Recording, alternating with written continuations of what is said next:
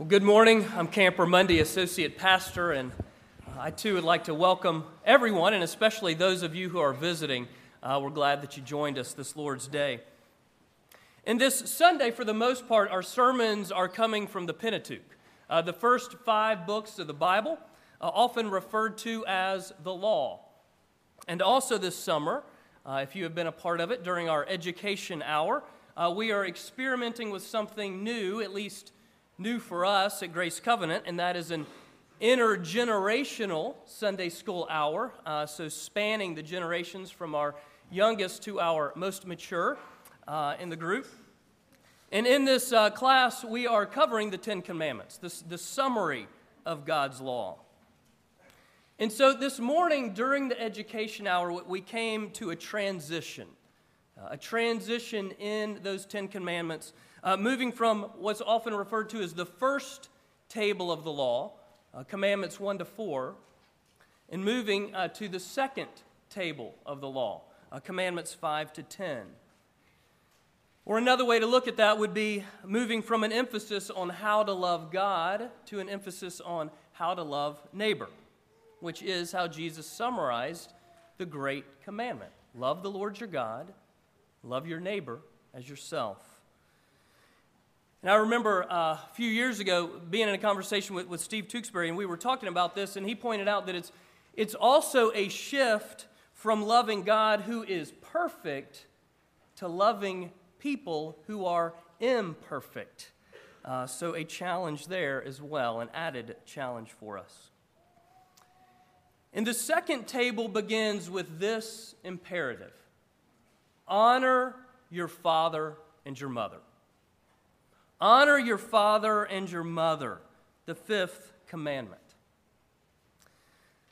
Well, w- once in a sermon series on the Ten Commandments, uh, a, a, kid went up to his pastor and he said, Pastor, we talk about the Ten Commandments in my, my home all the time, and this sermon series is, is, is helpful. And, and here we are on the, the fifth commandment, honoring your father and your mother. And, and, Pastor, I get along pretty well with my parents.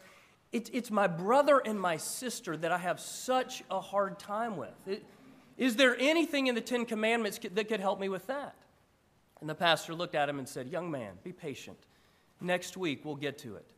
You shall not murder. okay, joking aside, uh, the second table of the law begins with this fifth commandment honor your father and mother because family matters and it is a part of God's redemptive plan. Well, this morning our text is Exodus chapter 20, uh, verses 1 to 2 and verse 12. It's found on page 61 if you're using the Pew Bible. Exodus 20, verses 1 to 2 and verse 12. Let's take a moment to pray before we hear God's word. We look to you this morning, our Heavenly Father. We look to you, our good and gracious God. And Lord, as we have just sung, that all is well. Lord, would you convince our hearts of that more and more this morning? For often that is not what we experience. And yet, your word tells us that it is true. And so, would you speak your truth deep into our hearts? And in particular, this morning, as we look at this, the fifth commandment, as we look to honor our fathers and our mothers. So, speak to us now, teach us, and change us. And we pray it in Jesus' name. Amen. Now, hear the word of God from Exodus chapter 20, verses 1 to 2 and verse 12. And God spoke all these words, saying, I am the Lord your God, who brought you out of the land of Egypt, out of the house of slavery. Therefore, honor your father and your mother so that your days may be long in the land that the Lord your God is giving you. Honor your father and your mother. This is the word of God. It is given to us for our good, for His glory. And so to it we turn. Well, it was interesting as I was studying this passage, uh, twice I came upon uh, one of Grimm's fairy tales. Uh, in fact, it was, it was one of the fairy tales that I was quite unfamiliar with. Uh, many of you are familiar with, with some of Grimm's fairy tales, and if you are reading them in their original version, uh, many are literally quite grim. Uh, many of them a rated R version. So uh, do not pick that off the uh, Barnes & Noble bookshelf and take it home to read to small children. The G rated versions that most of us are familiar with, thanks in large part to, to Disney, would be Snow White, Cinderella, uh, Hansel and Gretel, I believe uh, the story of Rapunzel. So, uh, a lot of the G rated versions, those would be the ones I would recommend uh, for small children. But I came upon this one, uh, and, and since this is the, the fifth commandment, it is addressed to children, and all of us are children. Uh, what better place to begin than with a fairy tale? And one that has everything to do with this commandment. And it goes something like this There was an old man, and his wife died, and he had no place to go, and so he moved in with his son and with his daughter in law. Now, the daughter in law did not like the old man at all. And in fact, as he aged and he was aging rapidly, she became more and more impatient with him. A bitterness was growing, a resentment of this old man. You see, he was becoming quite senile. And he was socially awkward. He, he spoke loud a lot, and he, he, he didn't quite have the same con- control of his motor skills as he once, once did. And this really played out at the dinner table. He was a, a messy eater, and he would spill things, and, and this really, really bothered his daughter in law. Well, one particular uh, evening, as the family was having dinner, uh, he made quite a mess. And the daughter in law looked at him and said, Old man, if this is the way that you are going to eat, then you can eat in the room next door. And she picked up his bowl of porridge. She took it, put a, a chair in the corner, and sat him in the corner to eat. Well, the days and the weeks went by, and the old man continued to eat in that room uh, just off the dining room. And then one particular evening came, and there was a loud crash. And the daughter in law jumped up and she rushed into the room next door. And there the old man sat. His hands were shaking, and he was looking down. He had dropped a bowl of porridge, and it had broken and gone everywhere. And she said, Old man, if you are going to eat like a pig, then we will feed you like a pig. They lived on a farm, and she rushed out of the house, went to the pigsty, and she grabbed a feeding trough, brought it back in, put it in the corner, and there began to feed the old man. Again, the days and the, the weeks went by, and this is how the old man was fed night after night after night. Well, this couple had a, a young son, elementary aged uh, son, and one day his dad was coming home from work. And uh, it was evening time, close to the dinner hour, and he, as he approached the house, he could see his son sitting on the front porch. And the son was, uh, was doing some woodwork. And the dad, like a lot of dads, got excited seeing his, seeing his son woodworking, and he walked up and he said, Son, what are you doing? What are you building? And with all sincerity, his son looked up and said, Daddy, so that I can care for you and mommy when you get old, I am building you a feeding trough. And the man began to weep. And his wife overheard this conversation from inside the kitchen. And she too began to weep. And it was the dinner hour, and the old man had gotten used to going into the other room, into the corner. But the, the daughter in law this time rushed into the room next door escorted the man back into the dining room and set him at the table. And for the rest of the days of his life, this family cared for that old man. They fed him, they encouraged him, they honored him. Do you hear the profound implications of either honoring or dishonoring our parents? Do you hear that?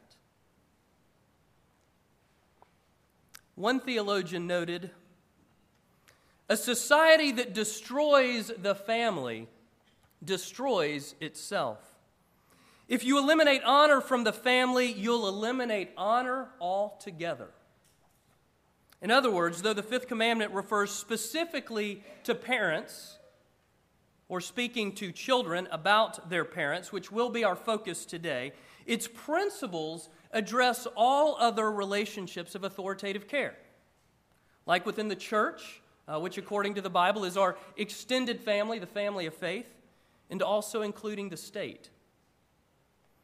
You see, family matters, it is a part of God's redemptive plan. And so this morning, I want us to consider three questions What, why, and how? What exactly are we commanded to do? Why should we do it? And how can we do it? So, the first question what? What are we commanded to do? Well, it's simple, right? Kids, get with the program, obey your mom and dad. I've got small children, and sometimes that is the thought that goes through my mind. I told you to do X, why can you not do it? And you know, when we hear this commandment, we so often we start to think of the young children. Uh, maybe we, we think of our, our youth, the, the teenagers, but at some point we begin to say, you know what? I'm grown up. I, I'm an adult now. This doesn't apply anymore. I, there are really only nine commandments for me. I outgrew uh, this one. But it's important to remember when, when the Ten Commandments were first spoken, when they were first given, they were given to adults. And today they are spoken to adults. Most of us in here are adults. All of us in here are children. All of us. And so the, the command here is honor. Honor your father and your mother. So, what exactly does this mean? Well, let me say something first about what it doesn't mean. This command is not primarily about obedience. Okay? We grow up, uh, we, we leave the house, we, we leave and we cleave. If, if we're married, we begin our adult lives. Parents know that they are to give their children roots, but then also wings to set them free. So it's not primarily about a continued obedience. It's also not primarily about affection. For some of you, you experienced horrible family lives growing up. Uh, some that I have talked to, I cannot even imagine the pain uh, that you experience uh, because of an abusive mom or dad uh, unreconciled relationships. So, this command is not primarily about affection. And similarly, it's not primarily about admiration or gratitude for the same reasons I just mentioned. Now, honor may include each of these, but that all depends on the context, it depends on the stage of life, it depends on relationship between parent and child. So, what, what does honor mean? Well, honor, the, the Hebrew word is kavod. Kavod, which means to give weight to, to reverence, to respect. In other words, to take seriously. The fifth commandment says, honor your father and mother. It doesn't say, honor your father and mother if they deserve it. It says, honor your father and mother, period. Okay, think about it this way. A lot of you are or have been in the military. Uh, I would guess every one of us in here knows someone uh, that serves in the military. Our men and women in the military understand the tension that's going on here. Because regardless of what they think about a higher ranking officer as a person, they are always to salute that man or woman because of the position that they hold, because of his or her position. There's a saying in the military you salute the rank, not the man. You salute the rank, not the man. And so the fifth commandment says you salute the office, not necessarily the person. We're commanded to honor the office of parent, the God ordained office of parent, not necessarily the person in that office. Now, don't get me wrong, of course, best case scenario. Best case scenario is when we are able to honor someone both because of the position that they hold, but also because of the person that they are. That's the way it is meant to be. But in a fallen world, that is often not what our experience is. And so, what are we commanded to do? Honor your father and your mother no matter what. But why? Why honor our parents? It's the second question. Why should we do it? Okay, don't you remember being a little kid and asking that question a lot? Why? Why? Why? If you have young children now, you hear it quite often. Why? Could you go do that? Why? I need you to go clean. Why? Why? And then, do you remember, now again, be the, be the child, remember when you asked the question, remember your favorite answer? Because I said so. Ooh. Well, you know what? That's enough. That's good enough. God says it honor your father and mother. He said so. That is a good enough reason to obey the command. But you know what? God also graciously gives us more.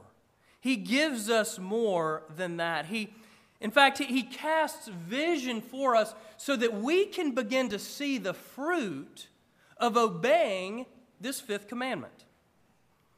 If you look at verse 12 and you see the next few commandments, uh, the rest of them are kind of bullet point, just boom, boom, boom. But the 12th is one of those that, that begins and it's got, a, it's got a secondary phrase. So let, let's look at the second phrase for just a moment in verse 12. Begins with the familiar words honor your father and your mother.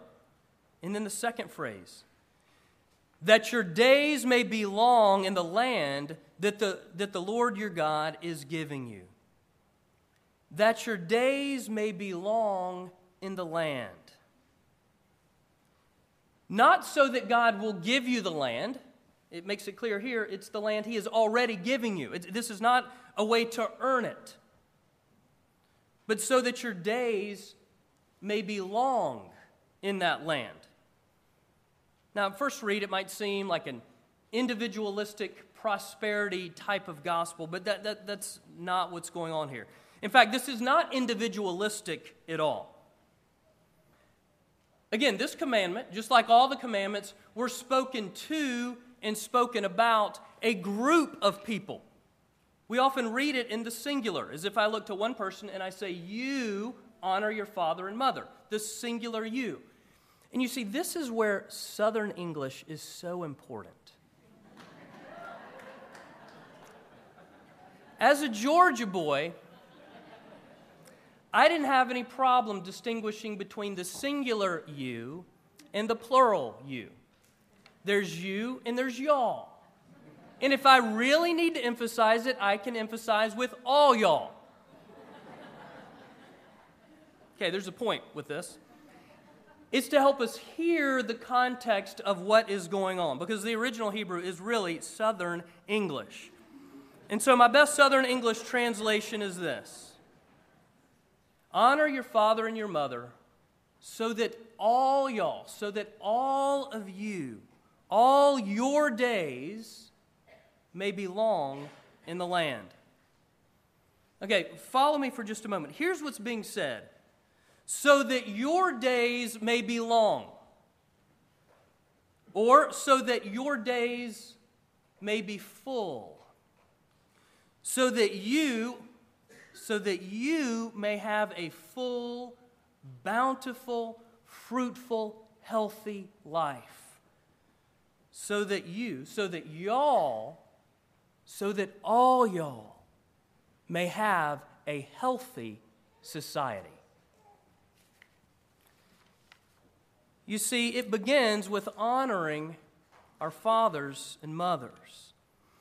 Because honoring our fathers and mothers leads, as God promises here, it leads to healthy families, including healthy church families, which leads to healthy communities. Honoring our fathers and mothers is foundational to healthy societies. As we honor our fathers and mothers, we become more and more what the second table of the law is talking about. We become more and more love neighbor type of people. And as we become more and more love neighbor type of people, we as the church, because we love our neighbor as ourself, we engage the world around us. Just like this group going to New York. We, we engage the world around us, just like when you serve your neighbor. Uh, just like when there is an opportunity for an act of mercy and you participate in that. We love the world around us through gospel word and gospel deed. And as we engage the world around us, we as the church participate with God in renewing culture, in transforming society. You see, as we honor our fathers and mothers, we grow into a healthier society. So we honor our parents because God commands it, and because it is part of God's plan to transform the world. But how? How do we honor our parents? That's the third question. How do we do it? Well, in, in beginning to answer this question, let me start with a story about a friend of mine. This was a, a dozen or so years ago. I, was in a conversation uh, with a, a, friend, Ray. Uh, Ray and I were in campus ministry together, but we didn't know each other all that well because we, we were down in North Carolina, but we were at two separate uh, university campuses. And so we'd get to see each other at conferences and camps and the like. And and I remember this one particular opportunity I had just to, to get to know Ray a little bit better. And I asked him a question. It was a pretty simple question, but it really launched into me learning a lot of his story. And, and in fact, it was a very sad story uh, because as, as Ray began to talk about his life, I, I discovered that he had grown up in a, a very abusive household, uh, an alcoholic uh, father, a very passive and disconnected mother and he was just ready to get out of the house when it t- came time for college. So he thought, thought that's where he was going to find his freedom. And uh, so he went off to college, but he brought with him all of his baggage, all of his fear. Uh, he he was, was socially awkward. He was afraid of people. He didn't know how to engage. And so he began to isolate himself and basically hide. But there were a group of Christians on that college campus one by one, they started to, to interact with Ray and get to know Ray, and they loved him for who he was. And they spoke to him of Jesus. And they displayed the love of Jesus to him. And he fell in love with this God and gave his life to Christ. And everything began to change in Ray's life as the gospel began to take hold of him.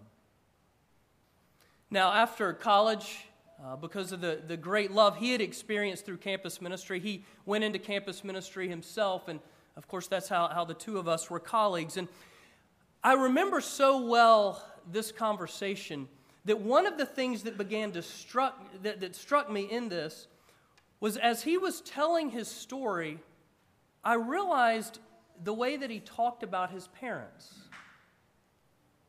He talked very respectfully, very reverently of this mom and this dad that had greatly hurt him, let him down, caused a lot of pain in his life. And as the story went on, an expression of his new life in Christ, I began to hear was the process that he had gone through and was continuing to go through of forgiving his mom and his dad, in particular, forgiving his dad. And of course, another expression of that new life in Christ was the fact that that Ray was a father figure to so many college students. He, he wanted to reflect the love of his heavenly father because of the love that he had not experienced from his earthly father growing up. But really, the, the, the fruit that, that caught my attention that day was centered around his little boy. And he, uh, Ray got married in his early 30s, and this was his first child. He was in his mid 30s at this point, and he had a, a two year old son. And our conversation that day began when I went up and I said, Ray, what's it like being a dad? And I remember he just lit up and he said, Camper, it's great. But you know what? When I think back through the history of my family, and the generation upon generation upon generation behind me that never heard, that never got the gospel, I am able to look down at my little boy, and because of Jesus, and for the generations to come, to know that the ungrace stops here. The ungrace stops here. And that has stayed with me, ringing true for generations to come. That as the gospel takes deep root, it changes families, it changes generations, it changes societies. And God says it begins here. The first commandment, the second table of the law, commandment five honor your fathers and your mothers. You see, Ray had received God's grace into his broken life, and then it spilled out. He extended it into the lives of others, including his parents and now his son. Ray also remembered his parents. He remembered them with respect, not necessarily affection or admiration, but he remembered them with respect and he worked toward forgiving them, and he stepped toward them in a desire to be reconciled. And Ray also recognized his parents. He acknowledged them. He did not deny them. He did not try to write them out of his story. He acknowledged them. And in doing so, Ray not only honored his earthly father and mother, he also honored his heavenly father. So, what about you? How can you honor your father and mother? How can I honor my parents? Well, just briefly, let me give you a three part answer receive, remember, recognize. The very thing I just illustrated with Ray's story receive, remember, and recognize. First and foremost, receive.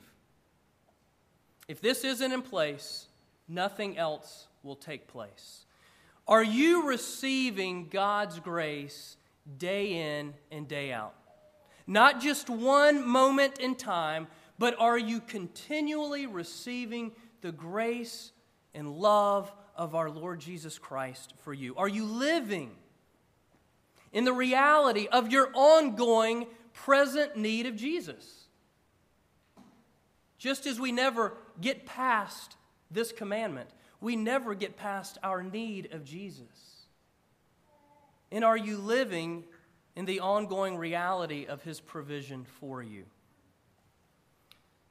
Through faith in Jesus, Christ's finished work on the cross and the continual work of His indwelling Spirit enable you to live in a posture of repentance and faith repentance and faith, repentance and faith, so that you can live in light of the gospel. So receive the grace of your heavenly Father who loves you, who gave himself for you. And then, like Ray, let it spill over from your life into the lives of others, including your parents. Receive.